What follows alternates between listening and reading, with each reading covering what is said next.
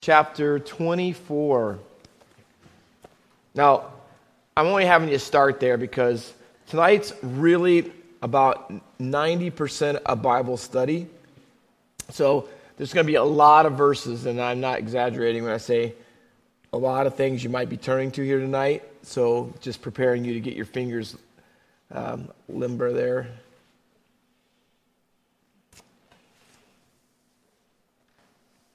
If you're taking notes tonight, you want to remember, I'm hoping that these will spawn other Bible studies that will come out of these thoughts tonight and some of these things that we're going to talk about as our concluding time together here in Missions Month.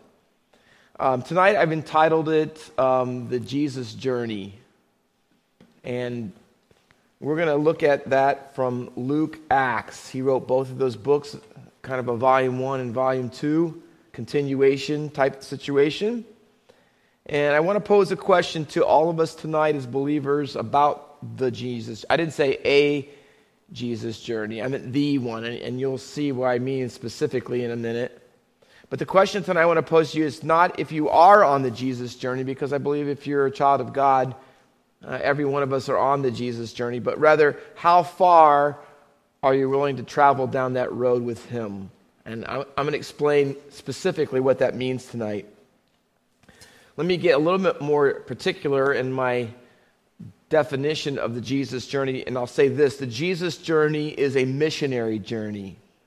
Um, it's a two part journey. And so I'm going to give you my framework or my outline tonight about where I'm heading and what I want you to see. Um, part one is in the book of Luke, and I'm going to show you some common themes and threads and phrases that are used to tie it together. Um, but part one, the G- journey to Jerusalem. And that's what Luke's gospel is all about. Uh, Jesus is on a journey to Jerusalem. And you know when he gets there, he's going to die on the cross and rise again for our justification. So that's the first part of the journey. And Jesus is on a journey and he's going to ask people to walk that road with him. He's not only going to talk about his cross, but he's going to talk about how we should take up our cross as well, because that's what following him on the Jesus journey means ultimately.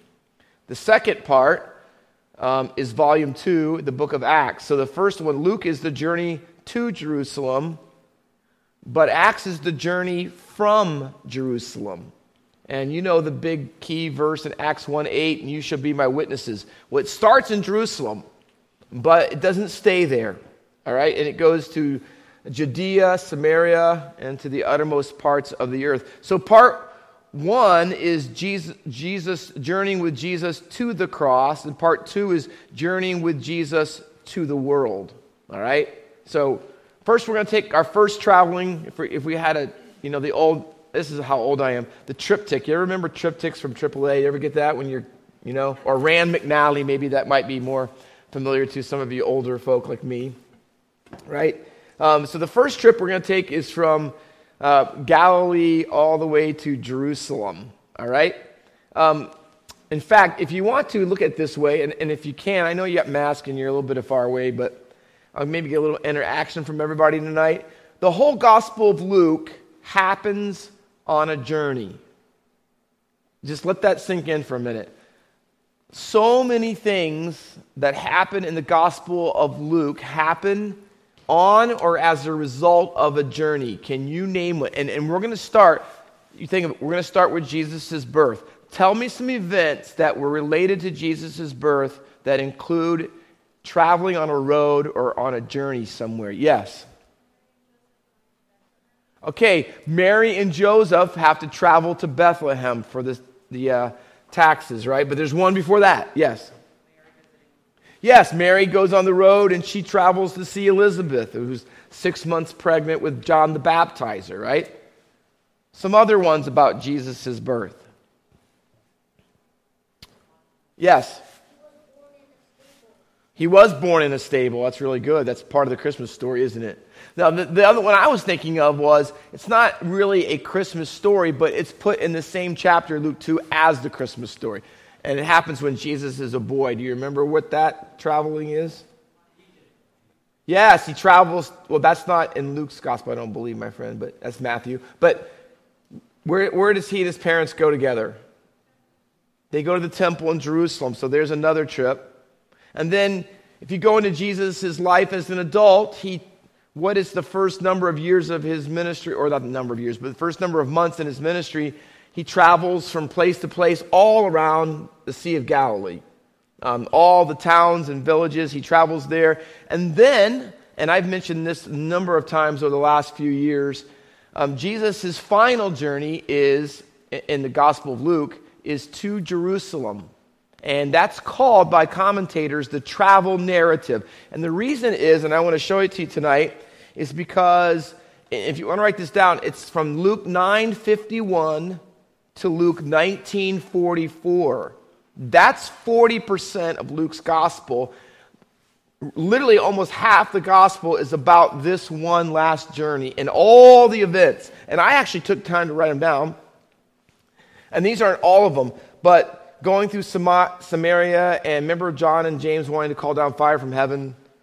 Um, the cost of discipleship, the three people that said, I'll follow you anywhere, and they, they actually didn't. Sending out the 17, telling the Good Samaritan story, Mary and Martha serving and being upset with each other, parable of the rich fool, beatitudes, all kinds of miraculous things, lamenting over Jerusalem, parable of the three things that were lost the lost sheep, coin, and the lost son, rich man and Lazarus, 10 lepers getting healed, Pharisee and tax collector in the temple, the rich young ruler comes up to him.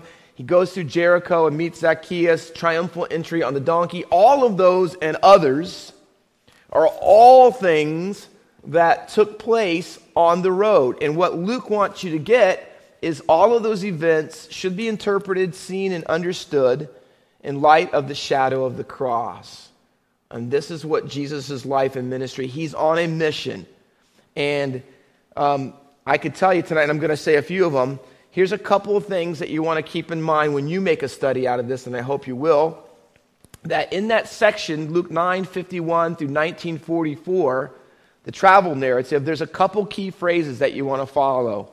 One of them is literally on the road, or depending on what translation you have, along the way or something like that, those types of phrases. And, and I want to actually show you in my Bible, when I trace themes of the Bible, and I'll show you a couple more later, I, I start from the very first one and then I put the reference to the next one, and then the next one, and the next one, and the next one. So the last reference has a reference to the first one. So that I could, anywhere along the way, I could find the whole thing and how it works. And let me show you, uh, if you'll turn to Luke 9, I'll, I'll let you do a couple of these tonight and help you figure that out. Let me show you Luke 9 in verse 51. Okay, and this is the beginning of his last, his journey to Jerusalem. When the days drew near for him to be taken up, his ascension, he set his face to go to Jerusalem. So you're going to find this key is going to be a little bit of an introduction to so many of the stories between now and 1914 when he cries over Jerusalem when he gets there. All right? Case in point, 57. 957. As they were going, there's our phrase, along the road. See that? Along the road. That's a common thing. Chapter 10 and verse 38. Now, as they went, on their way. Now, again, it's unfortunate sometimes.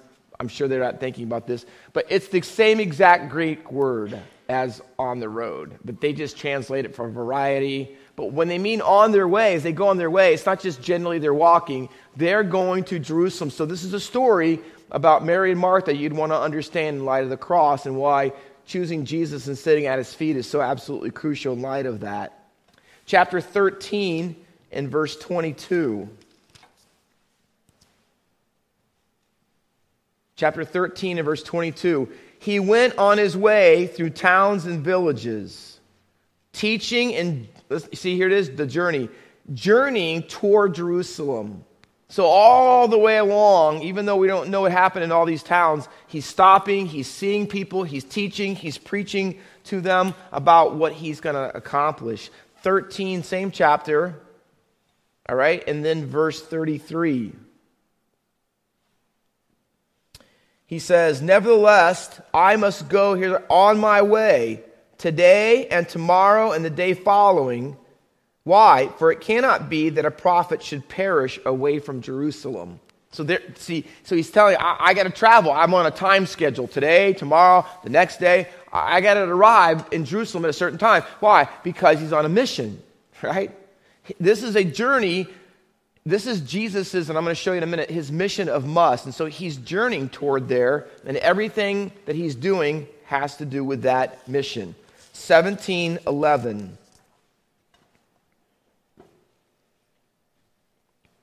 1711. On the way to Jerusalem, he was passing along between Samaria and Galilee. He was taking the shorter route um, that most people didn't do because they didn't want to go through Samaria, but Jesus does. But again, they want you to know it, it's like little signposts. You're go, it's like, you know, when you're traveling on the highway, okay, 30 miles to this. Okay, now you're only down 20 miles. And, you know, it's signs. Luke is making signs for you and I to tell you that, hey, look at these events. They all are related to Jesus' mission and what he's after.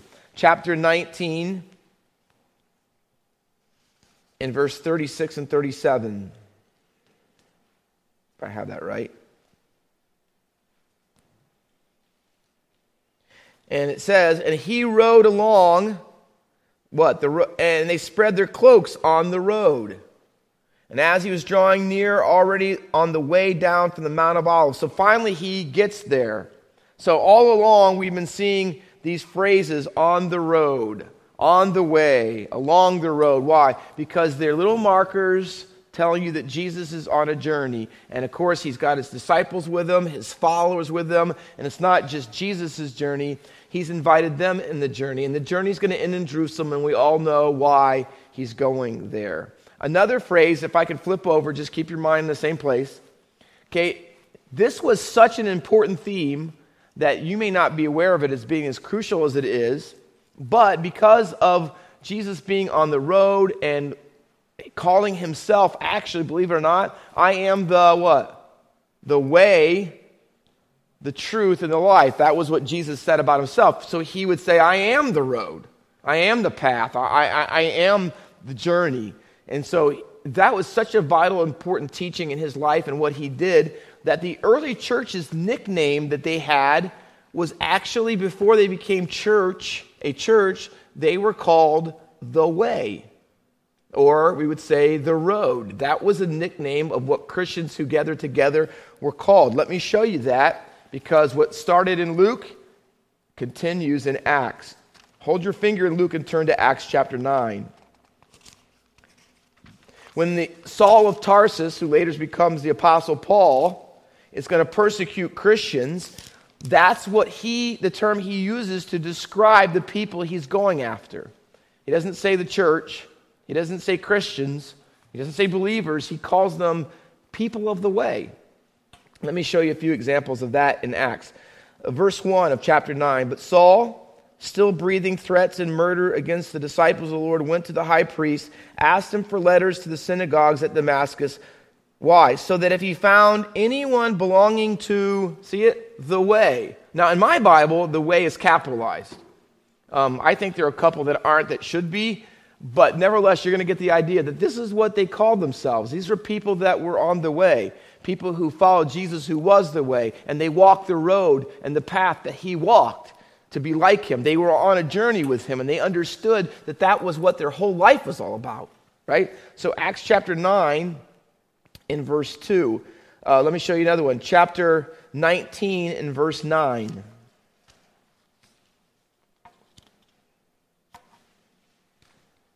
Well, let me see. I'll do 19 verse 8. And he entered the synagogue and for three months spoke boldly, reasoning and persuading uh, them about the kingdom. But when someone became stubborn and continued, when some became stubborn and continued in unbelief, speaking evil of the way, in other words, they were telling you things they didn't like about the way. Before the congregation, he withdrew from them and took the disciples with him, reasoning daily in the hall of Tyrannus. So, again, there's another instance, even 10 chapters later in Paul's ministry, they're still calling Christians who gather together and what they believe and how they live people of the way. Chapter 20, chapter 19 and verse 23, I think, is another one. About that time, there arose no little disturbance concerning the way. The way is becoming so popular, so many people are starting to follow the way that they're becoming, causing problems, at least to little Roman communities. Uh, they're no small disturbance, it says. And people are starting to make a ruckus about it because they're, they stand against and uh, different than all the rest of the things going on around them. Chapter 24 of Acts, in verses 14 and 22. Acts 24 and beginning in verse 14. But this I confess to you that according to the way, which they call a sect, in other words, a lot of people thought the way was a subdivision of Judaism, but obviously it wasn't because they claimed Jesus as Messiah.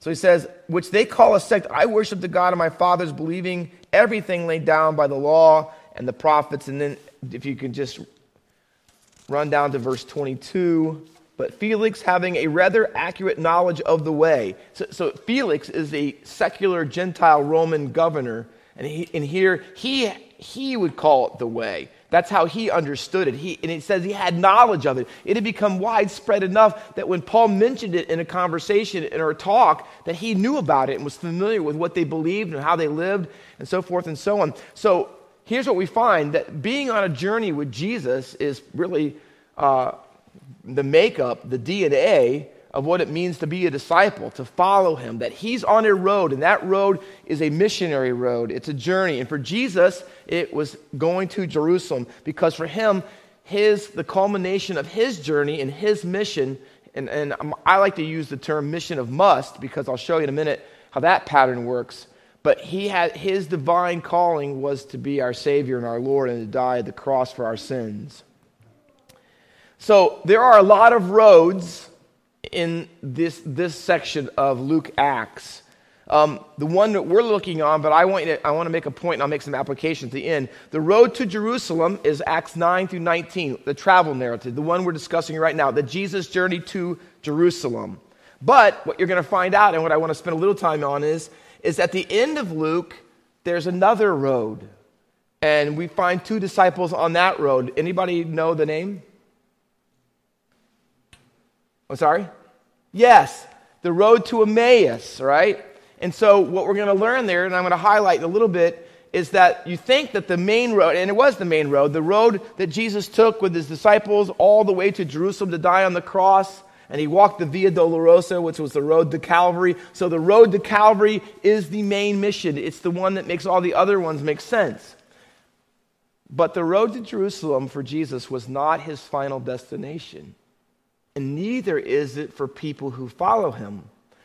There are roads that his disciples go on after that's over, and it starts at his resurrection a few days afterward when he goes on the road to Emmaus with a couple of people to extend that. And then, then once the road to Emmaus is done and the Great Commission has given, and Acts 1 8, the, the, the plan for how that's going to be fulfilled is laid out for the disciples. Now we have this. We have another road, and I'm going to see if you can tell me the story. Um, it's the road that leads from Jerusalem to Gaza in Acts 8. What happens on that road? Do you remember the story? Not all at once. You do. I'll give you. What happened with Philip? Yes, he's on the road to Gaza and he was directed to. In fact, the Holy Spirit talks to him and says to him, I want you to go down to Gaza on the road there, and you're going to find an Ethiopian eunuch, and you're going to go up there, and he gives him the gospel, and the Ethiopian, on the road, he gets saved. Tradition and history says he goes back to his country, Ethiopia, which is not Ethiopia today. It's, it's a different place, but it was far away for them, right? Um, and he evangelizes that country and makes a big difference for the kingdom there. But see, on the road. And then Acts chapter 9, there's a very famous person that we've already mentioned tonight who gets saved on a road. Come on, everybody should get this. Yes, Paul gets saved. What's that road? Yeah, no, the street's called straight in the town. But what's the road to? Damascus. I got a chance to stand on the mountain, look across. The road to Damascus is not very wide maybe as wide as a couple pews, maybe at the most, a couple pew sets at the most. And you could, it, but you can see it wind all the way down and around where it goes right to the city. You could see Damascus over the hill. But, but on the road again, see, here, here we have evangelism, mission taking place. And, and, but catch this Jesus himself appears to him in a vision that blinds him on the Damascus road. So here's what we learned. Listen, Jesus' journey didn't end on the road that went to Calvary, it went on to the road that was on Emmaus and then it went on the road to Ethiopia. I mean, for the, the guy going to Ethiopia, and now it's going to reach Saul, and Saul's going to be saved on the road to Damascus, and he's going to reach the Gentile world. So here's what you see the road, the journey doesn't stop there, it doesn't stop at the cross, it goes on from the cross. Right after that, in Acts 10, there are people coming to see Peter, and they are, there's a vision that they have, and God says to this guy's name, who is Go talk to Peter, who's at the house in Joppa. And he tells him, Go to the road that goes to Joppa. Who is that guy? Cornelius. He's the first Gentile who becomes saved, but he has to walk down the road to Joppa to find the message of the gospel, and the Lord himself gives them those directions. And then from there, you see Paul picks up the story, and as Jesus, there's a large 10 chapter narrative of his traveling journeys. Chapter 19 through 28 is a gigantic section that talks about Paul's traveling narrative and all the journeys which continued on land and on sea because Jesus had to get to Jerusalem. Where did Paul had to get to? Ultimately, he had to get to where? Rome because the center has now changed. Christianity is not just centered in Rome. I mean, in Jerusalem, it's gone away from there. That second journey has gone away from there, and now it's to Rome because the Jew and Gentile both need to know about the Lord Jesus Christ and the gospel. If you want to write these down, I'm going to say them to you out loud. And if you can write fast enough, they're, they're worth writing down. I've studied this now for, whoo, I don't know, eight or 10 years. Um, and I want to give you some of the information about what it looks like, and I'm going to give you how to study, but we can't do the study tonight. In Luke not only Luke, but mainly in Luke and Acts, again, the two volumes that we're looking about in the two journeys. The first journey is to Jerusalem, the second journey is away from Jerusalem in Acts. In those two, two books, there is a pattern of the main person who's leading the mission, and that word that describes how they go about that mission is must. Okay? It's, it, it's an intense word. It means it is necessary. And, and I want to put it together that if you're a Christian, you're on the journey with Jesus. And you have to first go to the cross. You have to die to your sin and self. You have to become completely His. And once that takes place, then you start the second leg of the journey, and that's away from Jerusalem to reach the world. You take the message of the cross that you've lived, and now you're taking that to the world so they can join in. And how do we live that kind of a mission? Well, the one word that describes it is must. I'm going to give them to you in Jesus' ministry because he lived a mission of must. And then I'm going to give you the ones in Acts because Paul took up the mantle and he lived the same mission. There's so many similarities, and he lived a mission of must. But let me give them to you. And again, you're going to have to write fast because there's 22. 10 on Luke for Jesus, 12 in Acts for Paul. All right? Let me give them to you. And you're going to know some of them. I, I I can almost quote them all, but I'm not going to risk it. Um, Luke 2:49, Jesus told his parents when they left him at Jerusalem and couldn't find him. Remember they had to go back and get him, and he comes back and he asks his mom, almost like, like you know, like what do you mean? He says, "Don't you know I what? Oh, I must be about my father's business. I must." So let me tell you this. This is a great application. Ready? Jesus was 12 when he made his first statement about the mission of must that he had from God. So this means, what does it mean? It means that you don't have to wait to grow up to be an adult to feel like you're on mission with him. You can do it at least by 12. Right? So that means your teenagers are not people that need to wait until they grow older and graduate high school and get into college. No, you know what? You need to talk to them all their life because Jesus didn't get it at 12, he had mastered at 12. So Jesus understands fully what he is there to do by the age of 12. He's a sixth grader, if you want to translate it into American educational system sixth grader, and he's always he's already feeling the compulsion that he can have his parents not around, leave, and they leave the city. He stays by himself for three days because he's on mission. Wouldn't, would to God that that was how our, our kids thought by the age of 12. That they said, you know, greater than any passion they have is to live out the story of God in their lives from the very age of 12. But that's what happened with Jesus. The next one is uh, Luke 4 43. And then Luke 9 22. Some of these I've already doubled over when you, on the journey part. Luke 13 33, 17 25. I'll highlight this one 19.5. Jesus looks up in the sycamore tree in Jericho and he sees the tax collector, chief that is, tax collector, Zacchaeus, and he says, Zacchaeus, make haste and come down. And then what's the next phrase he says? I must stay at your house today. You see what the movement, the, the, must does for his life? It takes him through places he normally wouldn't go, to lunches and meals with people he normally wouldn't sit with and were looked down on, like tax collectors. It takes him to John 4 4. I must go through Samaria, he said. It takes him to places that were looked down on, people that were outcast socially, religiously, financially, economically, morally, gender wise, in every other possible way. Luke 22 7, 37, both of those, 7 and 37, he says, The Son of Man must suffer many things.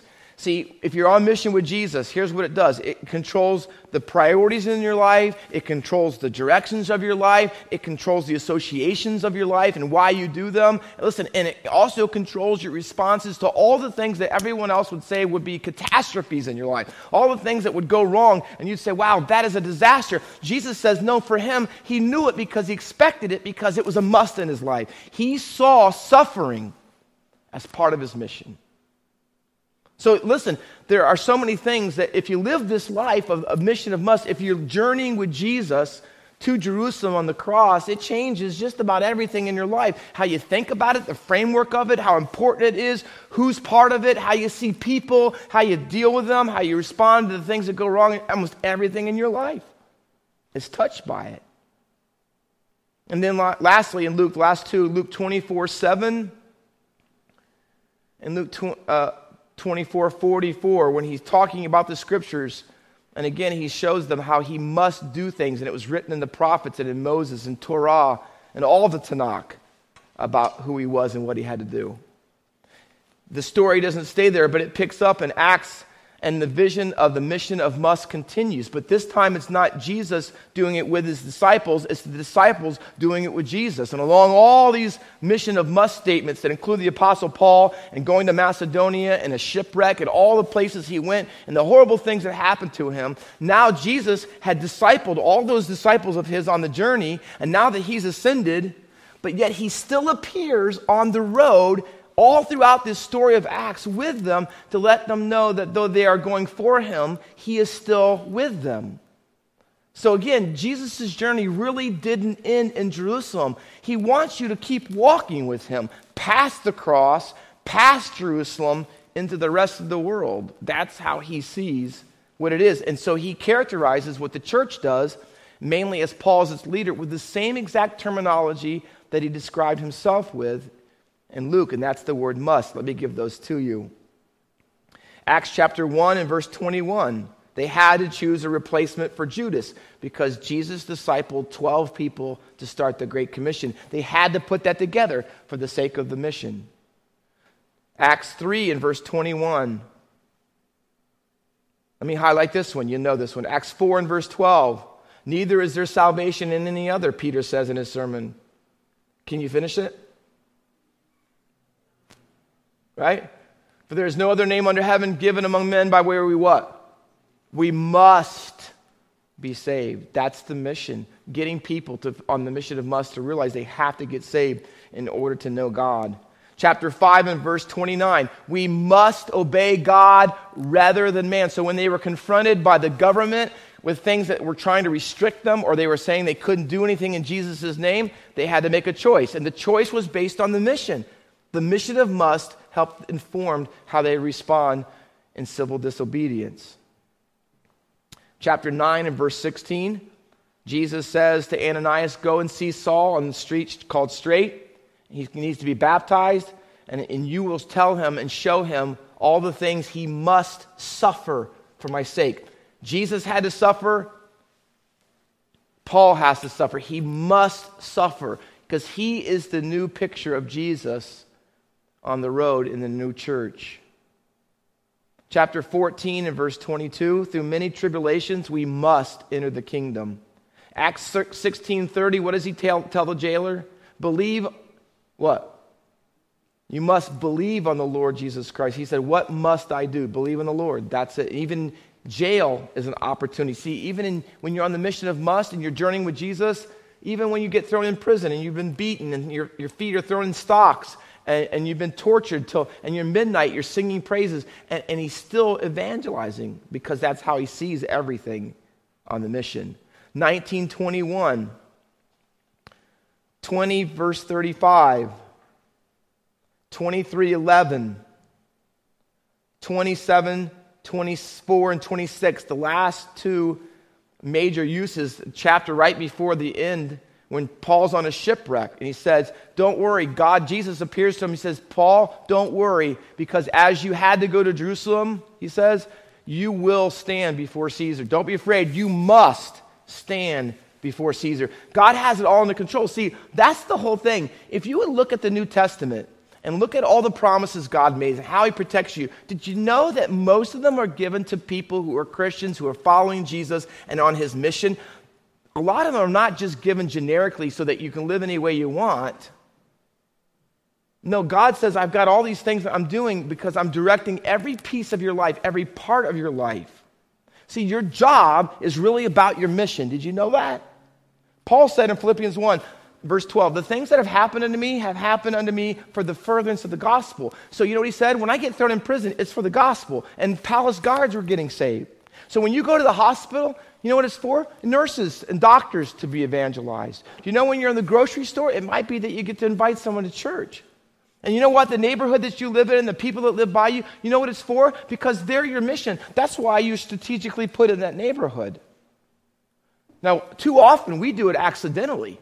We just think that we're there and that's just happened and we took the job because it's a great pay, it has good benefits. Those are all results and nice added bonuses. It's not the reason why we do things, right? The reason why we do things is this because I'm on a mission. I'm on a mission of must, and it drives and motivates everything in our lives. And Jesus is with us on that journey. So let me put it together to you in the last few minutes. The two journeys are we're traveling with Jesus to Jerusalem, that's Luke. And then we're traveling with Jesus from Jerusalem away into the world. Those are the two things. Now, the bridge between those two journeys, I want to concentrate the last five minutes, is the road to Emmaus. So we're actually going to look at Luke 24 real quickly. If you'll go back there, Luke 24. Jesus is walking down the road and he comes across two disciples. Does anyone remember what the guy's name was? Because the, the other person's name isn't mentioned. Cleopas. Someone tell me what you know about Cleopas. You're not going to say anything because there isn't anything to know. Now, catch this though. You remember what I told you? Jesus is going to travel on the road, and you're on a journey with Jesus. You're a believer. Now, that road, that destination of that road is going to go into the end of the earth. That's what he says at the end of Luke 24. That's what he says in Acts on and on. So you're going to be on a new journey. So the fact that Jesus died and rose again, is resurrected, has changed everything. And by the way, it ought to change the destination of what your mission was. It ought to change what you get up for and stay up late for and what's your priority and how you spend your money. It ought to change everything in your life, too. That's the whole point of it because these two disciples are walking down the road. And get this they're not Peter, it's not James, it's not John. It's not Matthew who wrote a gospel. None of them. It's a guy named Cleopas. Seriously? Cleopas. There's no biographies written of Cleopas. Nobody knows anything about Cleopas other than maybe he's a relative of someone. His name, a form of his name was used earlier in the gospel, but we're not even sure it's the same guy. And then, and then the person with them doesn't even get noticed, no name. It doesn't tell us who it is. Now, I'm going to, real quickly, I'm going to tell you what I think. I think it's his wife. And the reason why I think it's his wife, because let me just give it to you, because it's a fascinating study. I'm going to give it to you so you can do it on your own. Ready? Write like crazy. Get your turbo pen out. A pattern in Luke's gospel is men and women put together in the same situation. And there's a point to it, a couple of them, I'll tell you.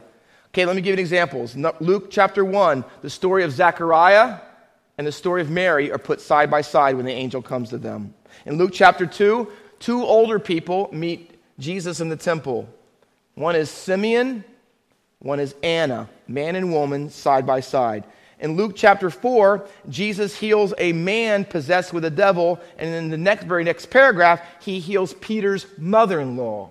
So again, a man and woman back to back stories. In chapter Luke, uh, chapter 7, the story, the real story is Simon the Pharisee has Jesus to his house. Simon is terrible to Jesus. It's the unnamed woman of the city streets who washes, takes her hair and, and the tears on. She does, she treats Jesus right. So again, man and woman same situation. Luke chapter 7, he heals the centurion's servant who's a man. The very next paragraph, he heals the widow's son, the woman who is downcast and socially outcast, her son. Chapter 8, you have travelers with Jesus, his disciples, all by name, and then he names the three women Mary Magdalene, Joanna, and Susanna. All of them are named men following Jesus, traveling on the road with him, women as well. Luke 13 and 14, a man who's crippled is healed. The next story, a woman that's, that's crippled is healed. Luke 23 and 24, you can tell me this one. Who's at the foot of the cross when Jesus dies? And any guys there? Who is it?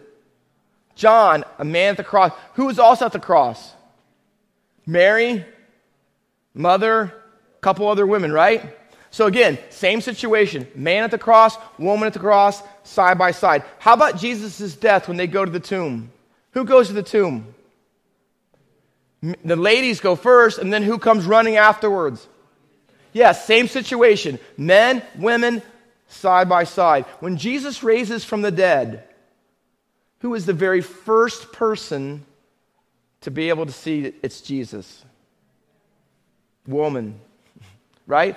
But later on, Jesus appears to men. Again, men and women at his death, at his tomb, at his resurrection. It is the pattern, and I didn't even tell you all the stories of men and women side by side in the book of Acts. I didn't even give you that one. Because Luke's pattern is complementary. Men and women equally used by God in that sense who are followers of Jesus and, and I think that Luke's story on the Emmaus Road is just another one that fits into that pattern. That here you have Cleopas, this guy who would be walking with down the road in the middle of the day, maybe going to where they live. I would say this I would say it's his wife, and that's probably a reason why they don't mention his name. I hate to say it, ladies, because they didn't deem it always that important. But Jesus did. Luke wants to, us to know that he's elevating women because that's what he learned from Jesus. And in the story, you have a man and a woman side by side, and Jesus says, See, this is what I look for. This is the kind of disciples that I think want to extend the story. Now we're walking away from Jerusalem. We're going to live the Jesus journey and the mission of us. But you know who, who my main people are going to be? Not apostles, not named people, not some great theologian scholar, not the rich, not the mighty, not the ones who are all well known. You know who it is? Some guy who's very ordinary and his wife who doesn't even get her name in the scriptures. Great news for you and my eye, isn't it? You know how Jesus extends the journey that he has you and I on? Through people whose name are Brent. Brent. Right? And then Lance. Like, where do you ever hear that name? Crazy, right? And guys like Dave and, right? And Chris or Charmel, right? Nobody knows us. We're not nationally known. We're not writing books. We're not huge churches. That's not us. But you know what he says? But that's who I've chosen. People like that are the ones that are now taking Jesus' story, joining him on it, and extending it to all the ends of the earth. That's what it's all about. Can I close? And I'm going to give them to you because our time is up. Five questions. How do these two journeys relate to each other? I'm just going to tell you them. All of life is about Jesus, all of it because everything's about being on a journey with Him. And all of it's about following Him. So you could say all of it's about Jesus and discipleship. Number two, all of life, therefore, is a mission. All of it. All of it. The car you drive ought to be considered how does that fit into your mission? The house you live in, where that is, where your kids go to college, how much money you spend on certain things. What are you going to live like in retirement? Are you going to live retirement to take it easy? Or are you going to live retirement so that you could be even more effective and more time into mission? Everything is touched by it. Christians need to be more on mission like with Jesus. Churches need to be more on mission with Jesus. Last, I said the death and re- resurrection of Jesus changes everything. And lastly, can I tell you this? Isn't it not blow your socks, blow your mind? That Jesus is on this journey. It's life altering, it's world changing, it's the most important journey ever, and He's invited you to join Him? That doesn't blow your mind? That every day, I don't get just to go up to a job I like, I don't get just to hang out with Christians. You know what it is? I'm on a journey with Jesus, the same one that He was on, the same mission of must that the Paul, the, the Apostle Paul himself was on that the early church was on. It's what we're on. That's our mission. That's why Faith Baptist Church exists. Did you know that's why you exist? That's why you exist. It's not something you do, it is something you are. We are on mission with Jesus. And that mission is from here to the ends of the earth. And it should tackle and touch everything in our lives. The question is, again, not if you're on the Jesus journey, but how far on the road are you willing to travel with him? Let's pray. Father in heaven, thank you for just the overall view of Luke and Acts and the framework that it gives us, how it changes the destination of where we think our life should be going and what we should be doing and what matters most. It, I pray that for our church. I pray that for our families. I pray that for individual Christians here in this ministry that the mission of must would get a hold of us like it did Jesus, like it did Paul, like it did the early church. And through that, we might make a difference in this world with that very gospel, reaching all the nations for your glory. Help us do that the more. We pray in Jesus' name. Amen.